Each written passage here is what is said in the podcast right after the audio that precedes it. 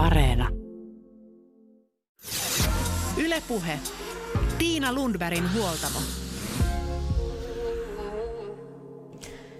Tervetuloa huoltamolle. Pinnistelyä aivoilla. Väsynyt fyysinen olemus, mustat silmän aluset, muistin pätkimistä. Tuntuuko tutulta? Oletko sinä nukkunut yösi kunnolla? Minä en. Tai siis nukun kyllä, mutta yöunet jäävät usein liian lyhyiksi. Ja jos vielä viikonloppuihin kasantuu aikaisia harrastusaamuja lasten kanssa, niin viikon mittaan kertynyttä univajetta ei saa korjattua ja seuraava viikko on pinnistelyä kaikin puolin. Nyt huoltamolla haetaan apua univaikeuksiin ja puhutaan unesta aika monesta eri näkökulmasta. Miten unesta pystyisi pitämään huolta? Uni puhdistaa aivot. Unen aikana tietyillä aivoalueilla syntyy mahdollisesti myös uusia hermosoluja vielä aikuisenakin. Uni on herkkä terveysmittari. Niin psyykkiset kuin fyysiset rasittavat tekijät häiritsevät herkästi unta. Uni palauttaa elimistön voimatasapainon ja lataa akut. Uni ehkäisee stressiä, ylläpitää vastustuskykyä ja torjuu sairauksia. Uni palauttaa henkisen voiman ja vireyden ja auttaa käsittelemään tunteita. Uni ylläpitää muistin ja oppimisen edellytyksiä. Siinä melkoinen lista syitä, miksi unesta pitäisi pitää huolta. Nyt tavataan Anne Huutoniemi, joka on Uniklinikan toiminnanjohtaja ja unihoitaja. Hänen kanssaan perehdytään unen perusasioihin – Pienen hetken kuluttua lääkäri, tietokirjailija ja biohakkeri oli Sovijärvi antaa omat vinkkinsä siihen, miten voi mennä kohti parempaa unta. Mutta ensin etäyhteyden päässä on Anne Huutoniemi. Miksi uni on noussut aiheena otsikoihin ja siitä on tullut kiinnostava puheen aihe? Maailma paranee puhumalla Omasta mielestäni se johtuu siitä, että uneen liittyvä tietous on lisääntynyt parin viime vuosikymmenen ajan. Et sitä ennen meillä on ollut vain toi liikunta ja ravitsemus, jonka me ollaan tiedetty vaikuttavan meidän terveydentilaan, mutta nyt unesta on tullut koko ajan vahvaa näyttöä siitä, että se on hyvin ratkaisevassa osassa niin kuin terveyden ylläpitämisessä ja sairastuvuuden niin kuin ehkäisyssä. No sitten jos, sit jos puhutaan näistä univaikeuksista, niin millaisia hankaluuksia ihmisillä on unen kanssa? Yleisin unihäiriöhän on unettomuus. Eli silloin, silloin se ilmenee vaikeutena nukahtaa, ylläpitää unta tai liian aikaisena aamuisena heräämisenä tai mahdollisesti kaikilla tavoin. Sitten on muita neurologisia unihäiriöitä, ehkä elimellisiä unihäiriöitä, uniapneaa, levottomat jalat, oireyhtymää ja monia muita sairauksia. Ja sitten tietysti pitää muistaa se, että suurimpaan osaan fyysisiä sairauksia, oli ne sitten, ja, ja myös niin kuin psykiatrisia sairauksia, niin liittyy aina niin kuin liitännäissairautena unettomuus. No, jos ei puhuta nyt ihan niin kuin sairauksista, vaan terveistä ihmisistä, joilla voi olla tässä ajassa hankaluuksia unen kanssa. Mistä se johtuu, että univaikeudet on lisääntyneet? No varmaan siinä on sitten se kuormit, kuormittavuus, työn kuormittavuus ja ehkä elämän kuormittavuus, mutta itse asiassa on kyllä lukenut, että ihan keskiajallakin ritarit kärsivät unettomuudesta, kun olivat epävarmoja, että mihin olivat jättäneet miekkansa illalla ja oliko se vuoteen vieressä saatavilla tarpeen mukaan. Että kyllä ihmiset on aina kärsinyt unettomuudessa, samoin sitten kun palvelusväkeä on valvotettu yöllä – pitämään huolta herrasväen hyvinvoinnista ja turvallisuudesta, niin myös heillä on ollut päiväaikaista väsymystä ja unihäiriöt. Että kyllä varmaan niitä une, ihmisen elämään kuuluu unettomuus niin kuin oireena, niin että reagoidaan elämäntilanteisiin, muutoksiin, kuormittaviin hetkiin unettomuudella. Mutta se, että ehkä osaltaan siitä puhutaan enemmän ja tiedostetaan sen haitat, niin se myös varmaan on osaltaan ylläpitämässä ongelmaa. Yksi ilmiö, mistä on alettu puhua viime aikoina, on se, että, että meitä on aika paljon ihmisiä, jotka nukkuvat liian vähän. Vaikka sinänsä unen kanssa ei olisi ongelmia, mutta yöunet jäävät liian lyhyiksi. Kuinka tavallista se on, että ihminen nukkuu liian vähän eikä edes huomaa sitä? No sitä mä en osaa sanoa. Tietysti mun työ koskettaa lähinnä ihmisiä, jotka ovat tietoisia siitä, että heillä on vireystilan säätelyssä ongelmaa. Eli joko nukkuvat huonosti ja sitä kautta ovat päivisin väsyneitä. Mä uskoisin, että se liittyy aika paljon nuoriin, nuoriin ihmisiin tämä ilmiö ja siihen ajatukseen, että mä voin boostata itseäni ja mä saan itsestäni enemmän irti ja voi olla yleistä, sitä mä en osaa sanoa, mutta sitten se kuitenkin ainakin on lyhytkestoista, että sehän ei tule missään tapauksessa pitkään jatkumaan, eli sille tulee stoppi sitten joko fyysisesti tai psyykkisesti, mutta valitettavasti ne ei ole sit henkilöitä, jotka hakeutuisivat tänne ja osaisin sanoa, että kuinka paljon heitä prosentuaalisesti on väestöstä. Mutta jossain vaiheessa myös on ihannoitu sitä, että minä pärjään näin ja näin vähillä yöunilla ja suuret johtajat nukkuvat vain kuusi tuntia yössä, jopa neljä tuntia. Et siinä mielessä onneksi, onneksi nyt että asiasta on alettu puhua myös siinä su, siihen suuntaan, että et uni unta arvostetaan ja se ei tee ihmisestä y, niin kuin superihmistä, jos nukkuu vähän.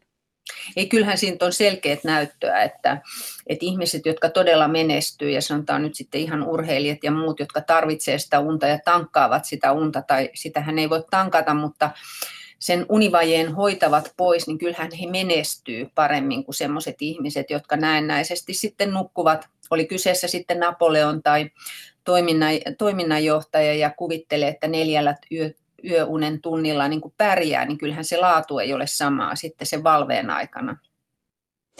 Unihoitaja Anne Huutoniemi, miten hyvin nukuttu yö näkyy vireystilassa?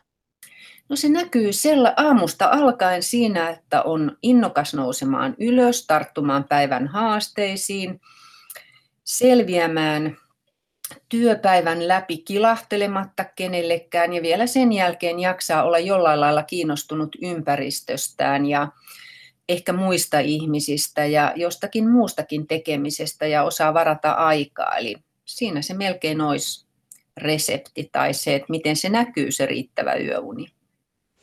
Jostain muistelen lukeneeni, että siitä, siitä tietää, että yöllä on nukkunut riittävästi, jos aamulla herää ilman herätyskelloa. Onko se näin? No se voi päteä, mutta kyllä unettomatkin heräilee puolentoista tunnin välein yleensä ilman herätyskelloa. Että, mutta se ehkä kertoo sitten, että sä heräät niin kuin oikeassa kevyessä unen vaiheessa. Et silloinhan ei yleensä muista niitä uniakaan, jos herää niin kuin sopivasti, että se uni kevenee sitten loppua kohtaan, niin kyllä se voi olla yksi kriteeri. Niin, eli jos muistaa unet, niin sitten on herännyt vähän niin kuin kesken unien. No näin se, näin se tapahtuu, että kun ne aamuyön kolme viimeistä unisykliä, niin niissä on se REM-uni, eli unennäköuni vallitsevana, niin sieltä sitten kuitenkin ei tulla suoraan naps herätä, vaan sitten tullaan kevyen unen kautta ja sitten herätään. Mutta mitä lähemmäksi siihen osuu sen REM-unen päättymisjaksoon tai jopa keskelle REM-unijaksoa, niin silloin sen unen muistaa helpommin. No äsken puhuttiin siitä, että, että miltä, miltä elämä tuntuu ja miltä elämä maistuu, jos uni, unta saa riittävästi. Mitä sitten tapahtuu, jos uni on jatkuvasti huonoa? Miten se näkyy ihan arjessa? No varmaan se ensimmäisenä kokemuksena näkyy siinä päiväaikaisena niin kuin mielialassa, ärtymy, ärtymyksenä mahdollisesti vähän yksilöstä riippuen ja sitten siinä väsymyksenä, kyvyttömyytenä keskittyä, ehkä muistihäiriöinä, että nämä olisivat ehkä ensimmäiset oireet, jotka tulee aika nopeastikin muutaman huonosti nukutun yön jälkeen. Ja jos se, jos se sitten jatkuu, niin tietysti ne vaan vahvistuvat. Lisäksi tulee sitten, ehkä alkaa tulla jo semmoista fyysistä uupumista, ei jaksa.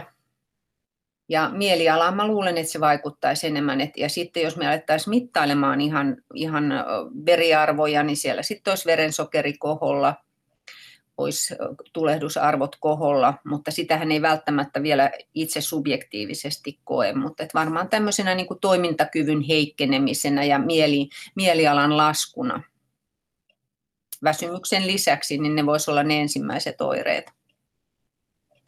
No sitten jos mennään Anne Huutoniemi muutamiin tällaisiin äh, tyypillisiin äh, hankaluuksiin sen unen kanssa, niin vuorotyöstä on alettu nyt puhua viimeisten vuosien aika, vuosi, vuosikymmenen aikana. ja se tiedetään, että vuorotyö voi altistaa uniongelmille. Vuorotyö voi olla myrkkyä sille omalle, ö, omalle unelle. Miten vuorotyöläinen voisi kuitenkin yrittää pitää huolta siitä omasta unestaan? Koska työvuorojahan ei aina, niihin ei voi vaikuttaa siihen omaan työhönsä aina. Joo, se vähän riippuu tietysti sen vuorotyön laadusta. Että se semmoinen vaihteleva kolmivuorotyö, niin siinähän on paljon tutkittu sitä työterveyslaitoksellakin, että se olisi se aamu, ilta, yö vapaat. Mutta jos on sitten yövuoroa ja sen jälkeen vapaat ja yövuoroa, niin tietysti se, että se mahdollisimman nopeasti pyrittäisi siihen normaalirytmiin, joka ei ole se yörytmi, vaan, vaan se, että sitten päästäisiin taas siihen aamurytmiin ja sillä lailla pystyttäisiin vähentämään niitä haittoja. Että kyllähän siitä on niin paljon näyttöä sitten näitä pitkään jatkuneen vuorotyön haitoista, että ei oikein varmaan muuta, muuta menetelmää ole. Että pyrkii sitten pitämään se uni mahdollisimman pitkänä sen yövuoron aikanakin ja sitten palata siihen omaan tai normaalimpaan rytmiin. Mutta esimerkiksi kolmivuorotyössä niin ei hirveästi avaimia ole. Hmm. Se on totta. Se on totta, joo. Ja tietysti se, että varmaan kun ikää tulee lisää, niin silloin ehkä kannattaisi käydä esimiehen kanssa keskustelua, että mahdollisuus olisi siirtyä, että siirtyä sitten päivätyöhön et eh, nuore, nuorena sitä tavallaan se, niin kuin se oma vireystilan säätely, niin se on semmoinen fleksi, joustavampi, eli silloin on helpompi palata ja, ja silloin ne näkyy ne vuorotyön haitat paljon hitaammin, jos ollenkaan, mutta et sitten ikääntyessä alkaa tulla muutenkin sen unen rakenne alkaa vähän muuttua fysiologisista muutoksista johtuen, niin se voi olla vielä li, liian kuormittavaa sitten se vuorotyö. Niin, eli ikä vaikuttaa ihan oikeasti siihen uneen ja unen laatuun, että se ei ole vaan tällainen niin mututuntuma, että nuorena tuli nukuttua paremmin.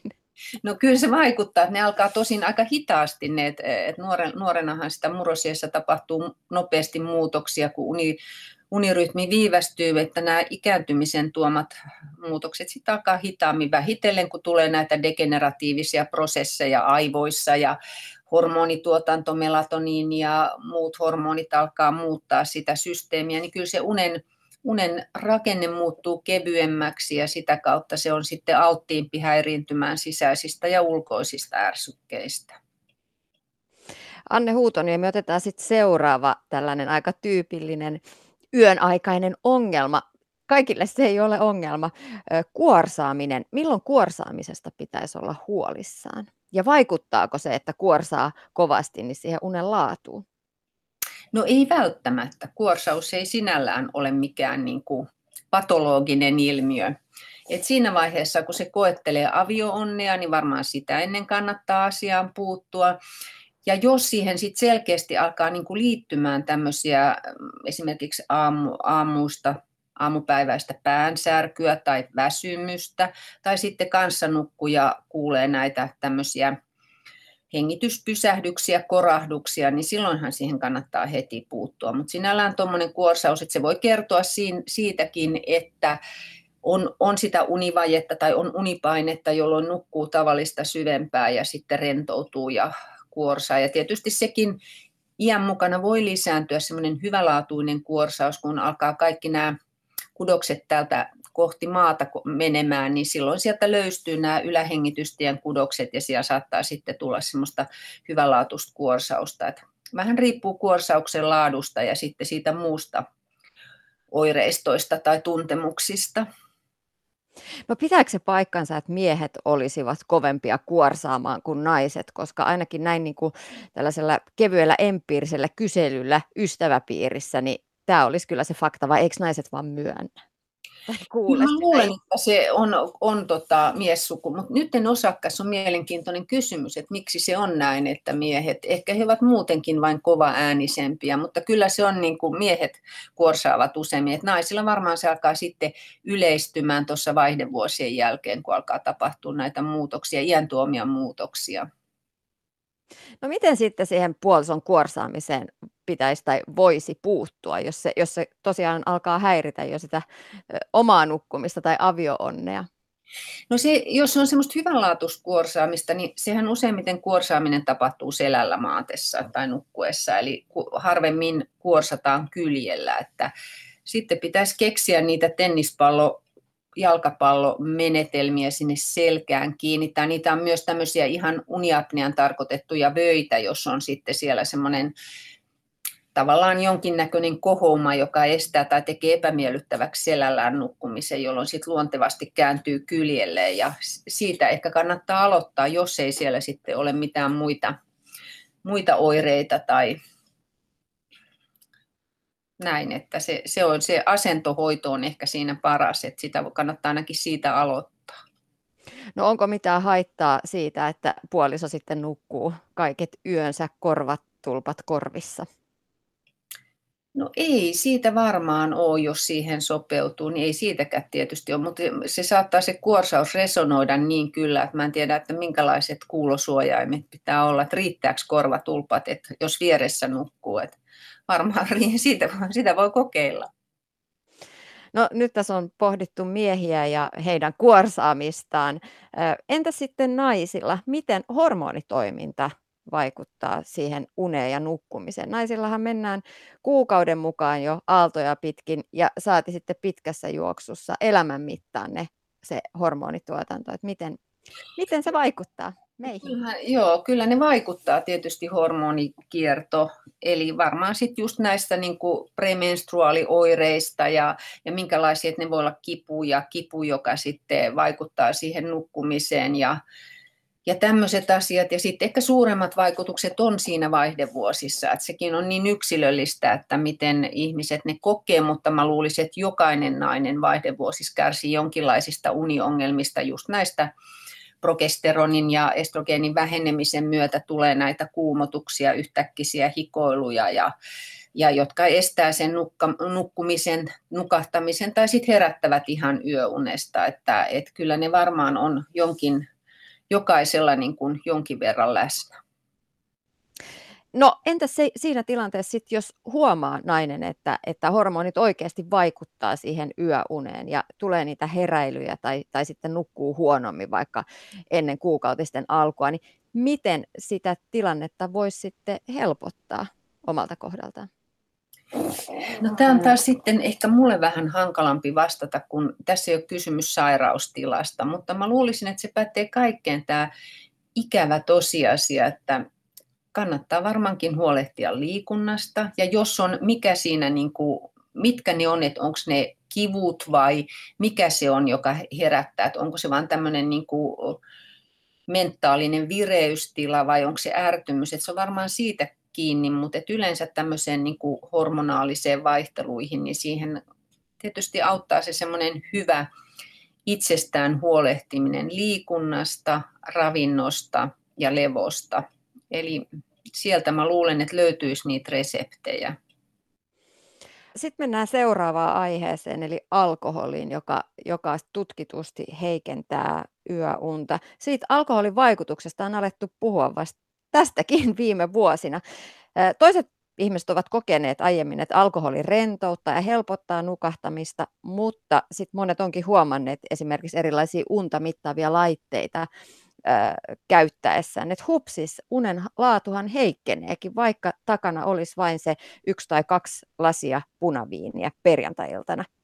Miten tämä pari viinilasillistakin voi vaikuttaa niin vahvasti siihen unenlaatuun? No, kyllä käsittääkseni se on tämmöinen niin kuin vierotusoire, että kun se tuntuu mukavalta ja rentouttavalta, mutta sitten kun niitä ruokitaan, niitä soluja, niin sitten kun siellä yön aikana ei lisätä sitä tasaisesti, sitä alkoholin määrää, niin silloin se tavallaan pirstoo sitä unta. Eli siellä tapahtuu joku tämmöinen neurofysiologinen prosessi. Et mä en ihan tarkkaan tiedä, mutta et se on ihan sama nikotiinilla, että se, on, mutta että se menisi siihen niin kuin riippuvuuteen tai vierotusoireeseen, että se, miksi se havahduttaa hereille on se vierotus siitä mukavasta olotilasta, jolla lähdettiin siihen uneen ja se ei sitten jatkukaan. Onko jotain rajaa tai sellaista ohjenuoraa, että, että jos nyt haluaa kuitenkin silloin joskus sen lasin tai kaksi viiniä ottaa, niin kuinka kauan ennen nukahtamista tämä pitää nukkumaan menoa, niin se homma pitäisi hoitaa? No kyllähän se varmaan periaatteessa on niin, että, että sitten riippuu nukkumaanmenoajasta, riippuu iästä, riippuu sukupuolesta, mutta niin, että se olisi niin kuin selkeästi, että ei menisi nousuhumalan vaiheessa, vaan että olisi sel- selkeästi jo niin kuin päässyt valveen aikana niihin vierotusoireisiin ja ne selvittänyt ja sitten mennä nukkumaan. Tietysti se tarkoittaa aika varhaista iltaa, eli että ei enää sitten sen jälkeen, mutta monesta asiasta riippuen niin, että siinä kuitenkin olisi useampi tunti sen nautitun alkoholin jälkeen ennen kuin mennään nukkumaan. Huoltamolla vieraana Uniklinikan toiminnanjohtaja, unihoitaja Anne Huutoniemi. Entä sitten, jos ajatukset estävät nukkumisen? Pää on niin täynnä surisevia ajatuksia, että, että uni ei tule tai ne herättää jo kesken yön. Joo, se on oikeastaan se, niin kuin sanotaan, että unettomuutta ylläpitää viime kädessä se kognitiivinen ylivireys, joka tarkoittaa just erilaisia ajatuksia. Että nehän ei aina tarvitse olla semmoisia huoliajatuksia, että niitä vatvoisi ja märehtisi ja ruminoisi siellä illan pimeinä tunteina. Ne voi olla myös tämmöisiä, tämmöisiä niin kuin suunnitteluajatuksia ja ideoita ja niin siinä ei oikeastaan auta muuta kuin se sama, että kun päivä ja yö toisiinsa vaikuttavat, niin se mitä päivällä jää tapahtumatta, se tapahtuu yöllä. Eli pitäisi sitten osata jäsentävästi purkaa niitä neronleimauksia päivän aikana, kirjaa ne ylös ja jollain lailla käsitellä ne loppuun. Ja jos se mieli yrittää sitten siinä nukkumaan mennessä tai yöllä niin kuin palata niihin, niin sitten vaan sanoo, että stop, nämä asiat on nyt kirjoissa ja kansissa ja mä käsittelen niitä huomenna. Mutta jos ei niille koskaan ole aikaa, niin kyllä ne siellä itsepintaisesti vaan yrittävät tunkea silloin, kun se meidän niin kuin, olemme rentoutuneita ja se meidän tämmöinen inhibiitio ei toimi. Eli silloin se on usein ilta tai yö ja sitten alkaa tulvimaan. Niin että kyllä sitä voi myös itseään opettama, opettaa semmoiseen hyvään työkulttuuriin, että ne asiat käsitellään päivän aikana ja ne kirjataan ylös, ettei tarvitse nyt jäädä pähkäilemään, että muistinko mä sen, muistanko mä sen nyt, vaan pitääkö mä nyt valvoa koko yö, että mä muistan sen. Että se on se hyvä keino. Ja jostain sitten, kun saisi päivään lisää tunteja, että ne kaikki asiat saisi tehtyä, niin sehän olisi ihan täydellistä. Mutta ainakin itse tunnistan senkin, että joskus on nukkumaan jo käytyä, on, on tullut lähdettyä etsimään jotain lasten luistimia vielä, kun ne asiat vaan unohtuu siellä päivän mittaan. Mm-hmm. Unihoitaja Anne Huutoniemi, tässä on muutaman kertaa jo mainittu vähän tuosta unen rakenteesta ja, ja siitä, että mi, millainen se yö unen näkökulmasta tulisi olla. Miten, miten yöuni rakentuu? No yöuni sillä lailla, unen arkkitehtuuri silloin kun se on normaalia, niin se rakentuu neljästä viidestä unisyklistä, jotka kestävät noin puolitoista viiva kaksi tuntia. Eli kun lähdemme siitä hereillä olosta, menemme torkkeen kautta kevyen kautta keskisyvään uneen, sieltä syvään uneen, tulemme taas kevyen uneen ja näin nämä puolentoista tunnin, kahden tunnin syklit toistuvat niin, että se syvä uni nukutaan aina kahden ensimmäisen unisyklin aikana, eli iltayöstä. Ellei siellä unen rakenteessa ole sitten jotain poikkeavuutta tai jotain, jotain patologista tilaa. Ja sitten siellä aamuyöllä ihan samalla lailla mennään siihen REM-uneen, eli nähdään niitä pitkiä juonellisia unia. Noin parikymmentä, 22 prosenttia yö unesta niin menee näissä yöunissa ja parikymmentä prosenttia siinä syvässä unessa, jolloin palaudutaan ja niin edelleen. Ja sitten noin 55-60 prosenttia on, on kevyttä keskisyvää unta, josta sitten se torke, eli se ihan se nukahtamisvaihe on noin 5 prosenttia. Eli tämmöinen jakauma noin periaatteessa on siihen uneen. Miten tähän sopii, tähän, jos puhutaan just nimenomaan tästä uni, unisyklistä, niin sopii se ohje, jonka sain silloin, kun oli pieniä lapsia, oli vauvoja perheessä, joita piti herätä syöttämään. Ja, ja silloin se todettiin, että jos saat kolme tuntia aina nukuttua välissä, niin, niin, niin sillä jaksaa. Niin, no se varmaan menee näin, että kun, kun ne kolme tuntia, niin se olisi se kaksi ensimmäistä unisykliä. Ja silloin nukutaan se syvä uni, joka on palauttavaa unta. Niin se tavallaan siinä nukutaan se pahin unipaine pois ja sitten tapahtuu kuitenkin ne aivojen kuona-aineiden poistumiset ja energiavarantojen täydentämiset ja kaikki muut asiat, että, että siihen se varmaan perustuu tähän tietouteen. Entä sitten, aika monelle on tuttua se, että kun juuri siinä nukahtamisen jälkeen tulee sellaisia säpsähdyksiä, että herää äkkiä hereillä yhtäkkiä säpsähtäen. Mistä se johtuu? No se on varmaan, se on ihan normaalia, että ja ne usein tulee sitten, jos sulla on stressiä tai kiirettä. Että sillä tavallaan on sitä jännitystä siinä kehossa ja sitten kun se nukahtaminenhan on sitä rentoutumista, sekä fyysistä että psyykkistä rentoutumista, niin siellä on sitten joku semmoinen pieni jännite, lihasjännite, joka sitten purkautuu. Et se on aika tyypillistä, mutta se usein liittyy just sitä edeltäneeseen psyykkiseen tai fyysiseen rasitukseen, jolloin tulee näitä niin sanottuja unisäpsyjä. Ylepuhe. Tiina Lundbergin huoltamo. Näin totesi unihoitaja Anne Huutoniemi. Tässä välissä otetaan yhteys, etäyhteys Olli Sovijärven kanssa. Hän on lääkäri, tietokirjailija ja biohakkeri, joka innostui taannoin unesta, kun omassa elämässä oli liikaa stressiä. Hänen kanssaan puhutaan unen mittaamisesta ja siitä, mitä hyötyä mittaustiedosta voi olla. Me tiedämme myös, että kahvia ei kannata juoda eikä kovaa treeniä juosta ennen nukkumaan menoa. Älylaitteet pitäisi sulkea reilusti ennen nukkumaan menoa ja lukea vaikka kirjaa. Jos nämä eivät auta, niin mitä sitten? Millä konsteilla oikeasti voisi alkaa etsiä hyvää unta?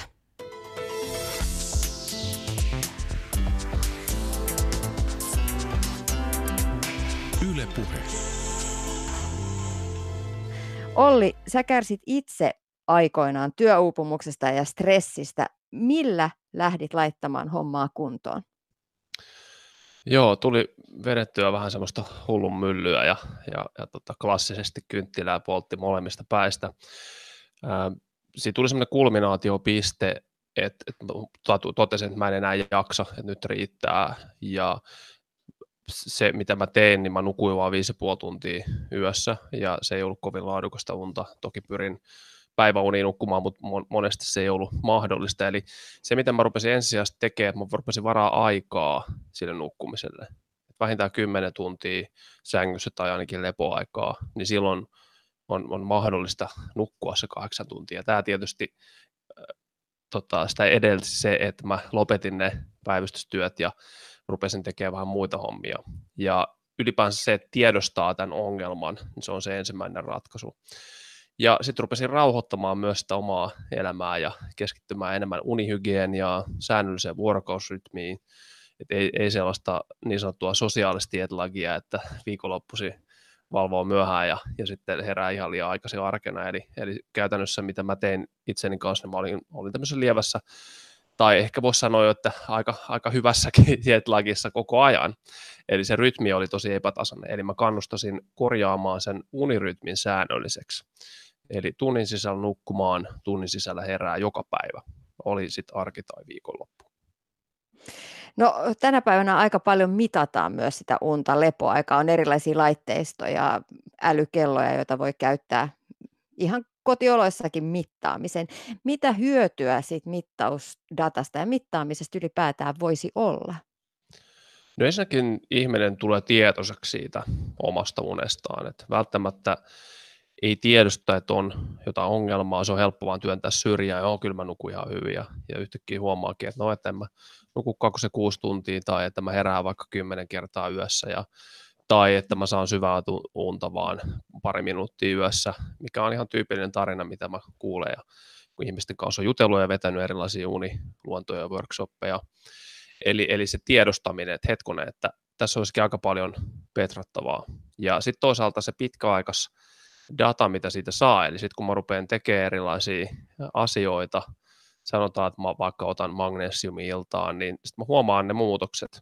Eli kun mittaa yhdellä ja samalla laitteella, niin silloin se on, on niin kuin itselle, eli, eli se antaa sitä pitkäaikaisdataa siitä omasta muutoksesta, ja se on kaikista tärkein. Sillä ei mitään väliä, mitä joku muu tekee tai, tai ei tee, vaan se, mikä itselle toimii, niin silloin ainoastaan merkitystä. Toki on hyvä olla sellainen tietty viitekehys siinä, että nämä asiat vois mahdollisesti toimia. Et silleen, ei, ei kokeile ihan mitä sattuu. Ja se on ollut myös oma lähestymistapa, ja mä kirjoitinkin syvän unen optimoinnista ja parantamista tosi pitkän artikkeli, joka on ihan ilmaiseksi luettavissa jokaisen. Et, et siinä on käyty kaikki mahdolliset keinot, mitä mä oon saanut kaivettua tieteelliset tutkimukset ja toisaalta mitä mä oon itse myös kokeillut. No miten sä itse mittaat unta, omaa untasi? Teetkö jatkuvaa analyysiä? Mittaan joo, en välttämättä analysoi niin kuin jatkuvasti, että ehkä pysähtyy, pysähtyy aina välillä katsomaan sitä, että okei, tällaista nyt on ollut vaikka viimeiset pari viikkoa. Mä oon siis käyttänyt suomalaista Oura-sormusta yli kolme vuotta ja monenlaisia muita laitteita on myös tullut kokeiltua, mutta tämä on edelleen jäänyt käyttöön. Ja tämä on oikeastaan ainoa, mitä mä tällä hetkellä käytän. Mä oon testannut erilaisia muita puettavia laitteita, kelloja, rannekkeita, petauspation alle laittuja laitteita, mutta tämä on niin helppo ja, ja mun mielestä tämä data, mitä mä tästä saan, on kaikista mielekkäin ja toisaalta tämän tarkkuus on myös, myös niin kuin äärimmäisen hyvä. No mitä sitten siinä tilanteessa, jos se Oura tai First Beat tai Polar tai Suunto, mitä näitä nyt on, niin kertoo, että uni ei ole ollut riittävän laadukasta tai on nukkunut ihan aivan liian vähän. Niin mitä sitten? Miten esimerkiksi päivän aikana voi jo alkaa varmistelemaan sitä omaa parempaa yöunta? Joo, tuossa on tietysti se, että onko toi toistuvaa vai onko se silloin tällöin tulee tämmöinen, ei se nyt haittaa, jos silloin tällöin nukkuu vähän huonosti ja tulee lyhyitä öitä, mutta jos se, jos se on niin kuin trendi, niin silloin se vaatii vähän, vähän suurempia muutoksia siihen omaan aikatauluun ja siihen, että ylipäänsä varaa aikaa riittävästi nukkumiseen. Sitten tietysti unen laadu, jos se laatu on aina huono, niin rupeaa purkaa niitä tekijöitä, mitkä siihen voisi vaikuttaa. Ja yleensä se on jatkuva kuormitus, eli kumulatiivinen stressi, erilaiset stressitekijät. Jos nyt ottaa vaikka yhden päivän, niin siinä kannattaa miettiä, että haluanko mä nukkua pienet powernapit, eli, eli tämmöistä tota, 15-20 minuuttia päiväuni, joka sitten noin 6-8 tunnin kohdalla heräämistä olisi ideaali, ja se tiedetään, että se virkistää aivoja. Tai onko mulla niin paljon univelkaa, että itse asiassa jos mä oon mahdollista nukkua yksi unisykli, eli 90 minuuttia päiväuni, tämä oli se esimerkiksi, mitä mä tein, kun mä nukuin liian vähän, vähän tota yöllä, niin sitten mä menin päivällä nukkuu puolitoista tuntia, mutta se kyllä yleensä johti sitten taas siihen, että sit mä en saanut yöllä unta, Eli se oli vähän semmoinen munakkaana ongelma. Se, mitä voisi tehdä, on sitten valmistautua jo aikaisemmin, eli rauhoittaa sitä tilannetta jo niin kuin monta tuntia ennen kuin menee nukkumaan, pimentää valoja, katsoo, että ei ole kirkasta ruutua, e, eli tiedetään, että sininen valo hyvinkin tehokkaasti ehkä se melatoniini tuotanto, joka on tämä pimeä hormoni. Ylipäänsä se, että alkaa rauhoittamaan sitä tilannetta. Sitten on tietysti monenlaisia erilaisia keinoja, millä sitä unta voi syventää. Pakko tuohon tarttua nyt tähän siniseen valoon, koska olen itse yrittänyt toituttaa omille lapsilleni sitä kännykän valon vaikutusta, sinistä valoa, että, että se ei ole ehkä ihan hyvä juttu se sängyssä enää olla sen kännykän kanssa.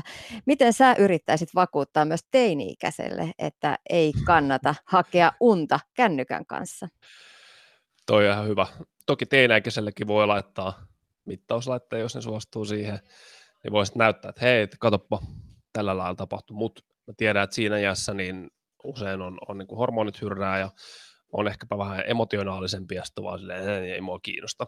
Eli ei välttämättä mikään konsti toimi. Toisaalta voi kokeilla erilaisia keinoja, että kiristyslahjota uhkailu aina, aina toimivat keinot, tai ehkä pientä, pientä vitsiä tähän, mutta sitten voi tietysti näyttää, että se riippuu siitä, että onko ihminen sellainen, että pystyy vastaanottamaan vaikka jotain rationaalista tietoa, että hei, että, että jos sä nyt katot just ennen nukkumaan menoa kännykkää, niin sun pimeä hormoni, eli se, että sä nukkusit hyvin, se eritys, se saattaa siirtyä kolme-neljä tuntia. Ja että hei, että, että jos sua vaikka aamulla väsyttää, niin kokeilepa, että sä et olekaan sen kännykän kanssa just ennen nukkumaan. Tai jos se nyt on siinä kännykäs kiinni, tämä on toki tietysti kasvatusasia siitä, että mitä vanhemmat sanoo, kännykän voi myös takavarikoida. Mutta kännykästä pystyy laittamaan esimerkiksi Night Shift-moodin päälle, ainakin iPhoneissa on semmoinen, ja sitten pystyt säätämään sitä värimaailmaa niin, että, että siellä on se kääntää ne värityksen täysin niin kuin ylösalaseen, eli sitten se on täysin punaisen näköinen se. Ja se on esimerkiksi mitä mä teen, eli mä laitan Night Shiftin, mä myös pistän sen ihan niin, että siitä ei tule yhtään fotonia sinistä valoa, jos näin voisi sanoa. Ja mä käytän esimerkiksi tämmöisiä punaista, sinistä valoa blokkaavia laseja, meillä on, on tämmöiset iltalasit tai blue light blockers, monella nimellä menee näitä, eli ne blokkaa noin 99,9 prosenttia kaikista sinistä valosta, ja mä laitan ne pari-kolme tuntia illa, ennen kuin menen nukkumaan illalla päähän, ja voihan sitten laittaa semmoiset kuulit lasit teinille päähän ja sanoa, että hei, tämä on, tää on hyvä juttu. Joo. Siitä tuli pari ratkaisua.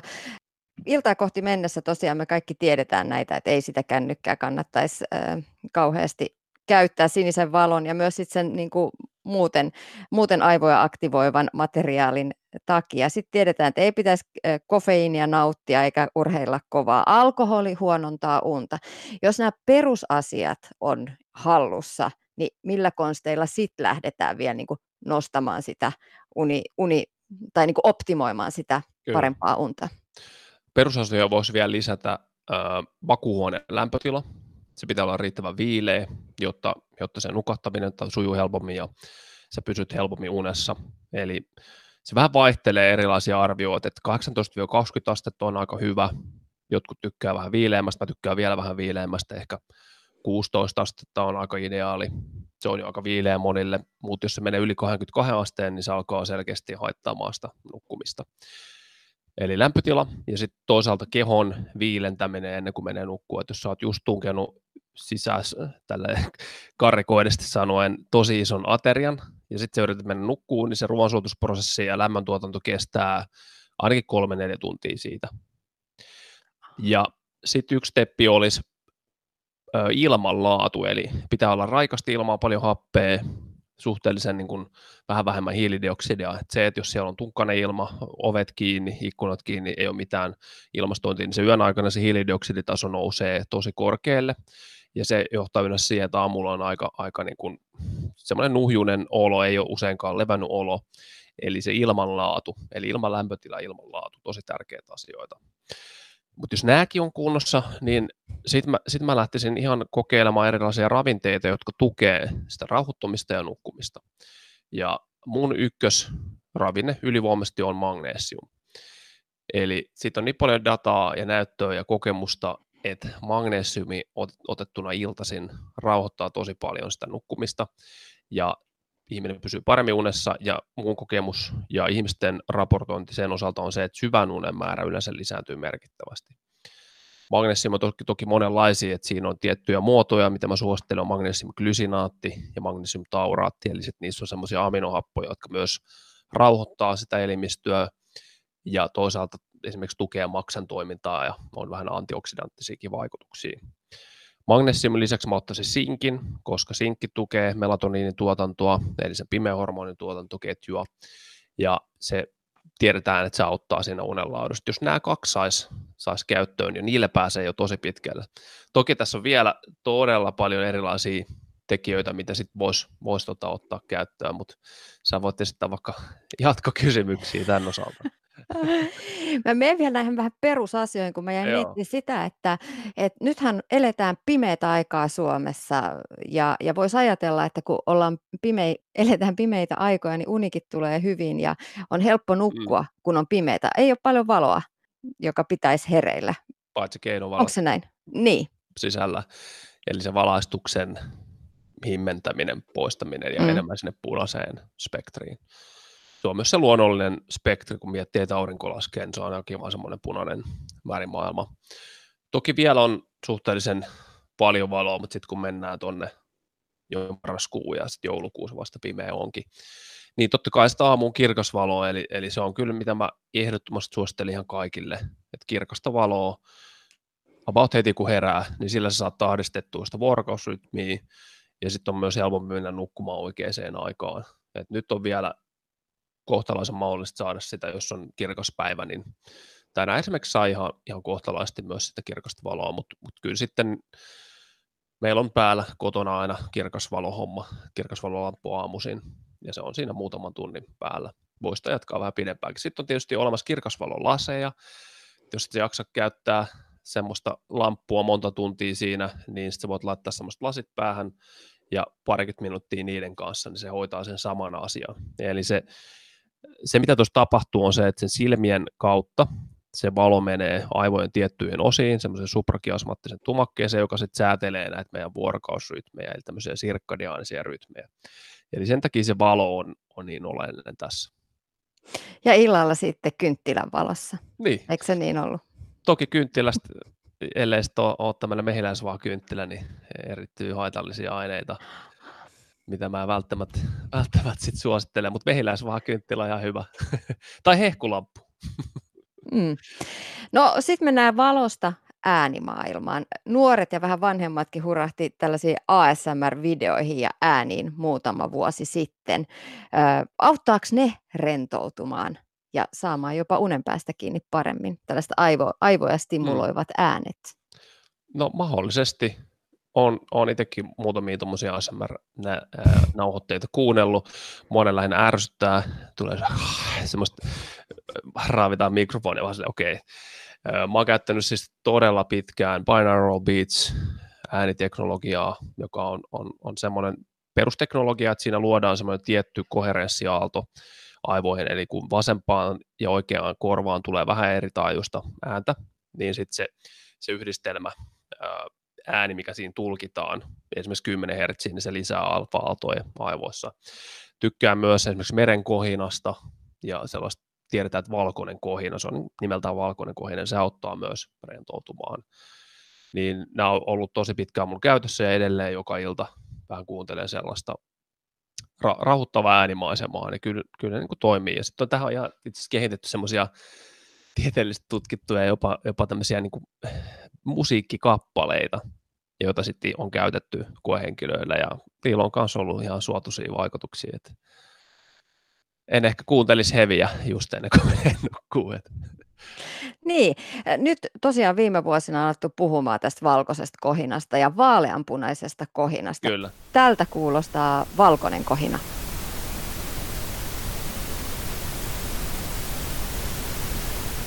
Ja tältä taas vaaleanpunainen kohina.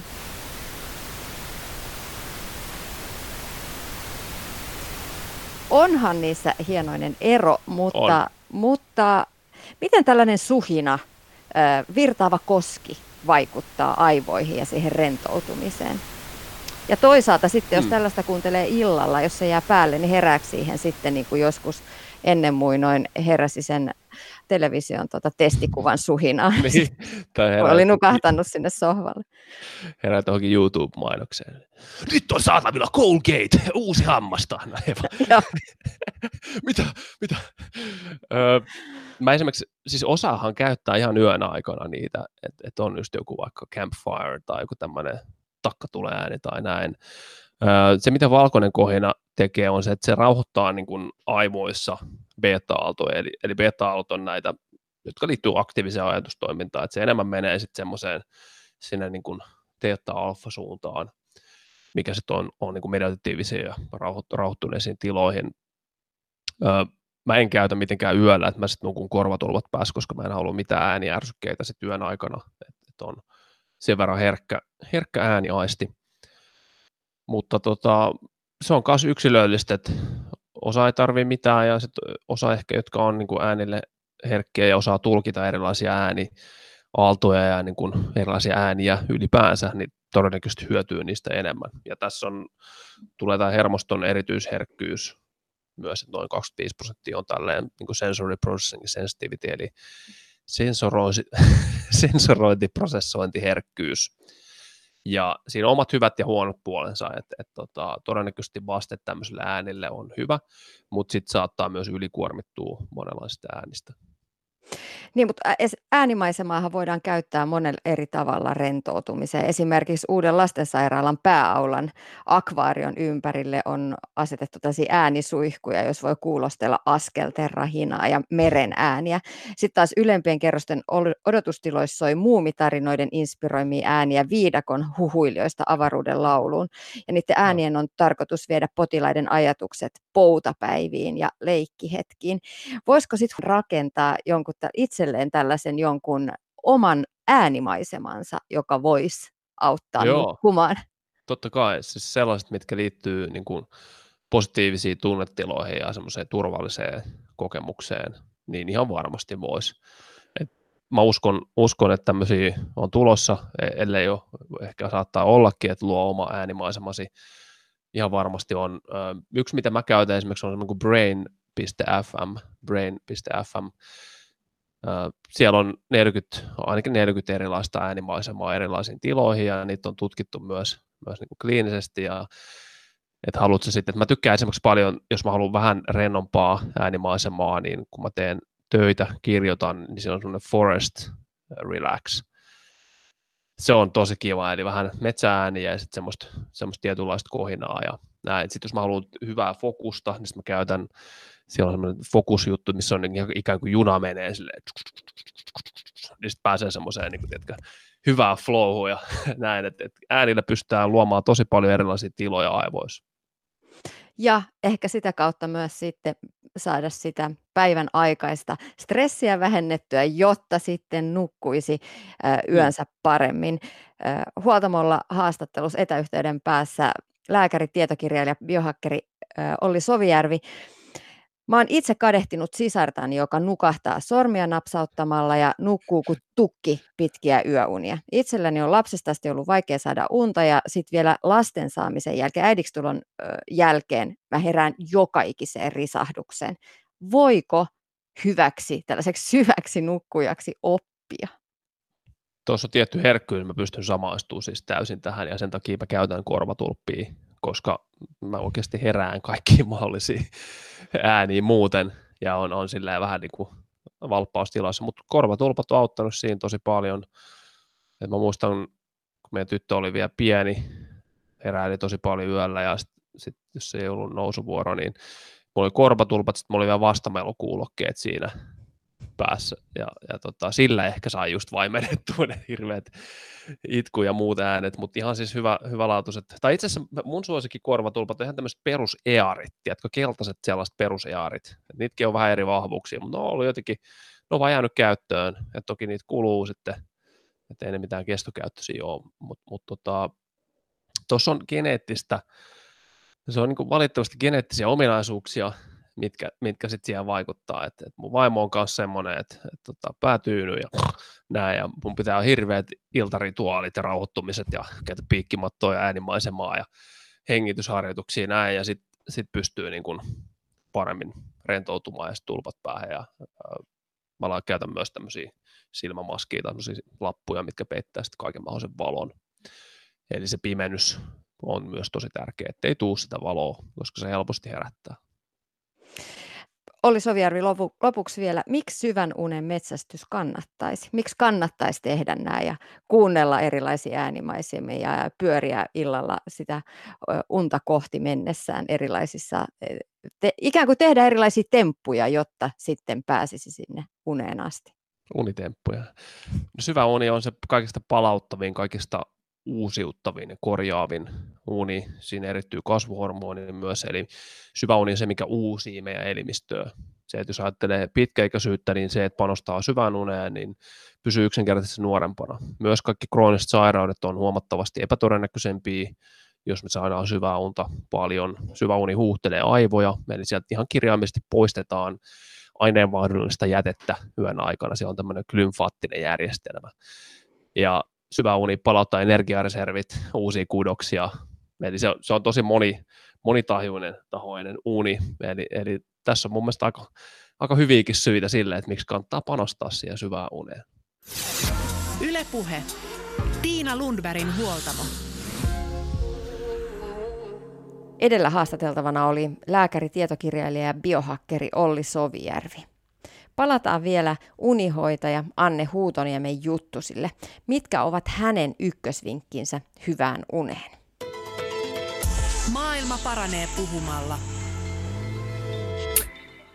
Niin, mulla on ehkä sitten tämmöinen niin kliininen näkökulma, eli unettomuuteen, jo, jolloin mä niin kuin työssäni kohtaan kroonisesti unettomia ihmisiä ja yritän heitä auttaa ja parantaa. Eli mä näen sitä kautta sen niin kuin tärkeimmän asian, millä ehkä ennaltaehkäistä unta tai millä lähteä sitä fysiologista unta palauttamaan, olisi se, että jollain lailla pyrkisi käymään päiväaikana läpi ne niin kuin tunteita kuohuttaneet asiat tai jonkinlaiset ongelmat ja huolet, ettei ne tuntuu olevan semmoinen kuormittava asia, että vaikka ne ei ole mielessä nukahtaessa, niin ne saattaa sitten herättää siellä REM-univaiheessa, kun ne jollain lailla aktivoituu ne aivojen alueet.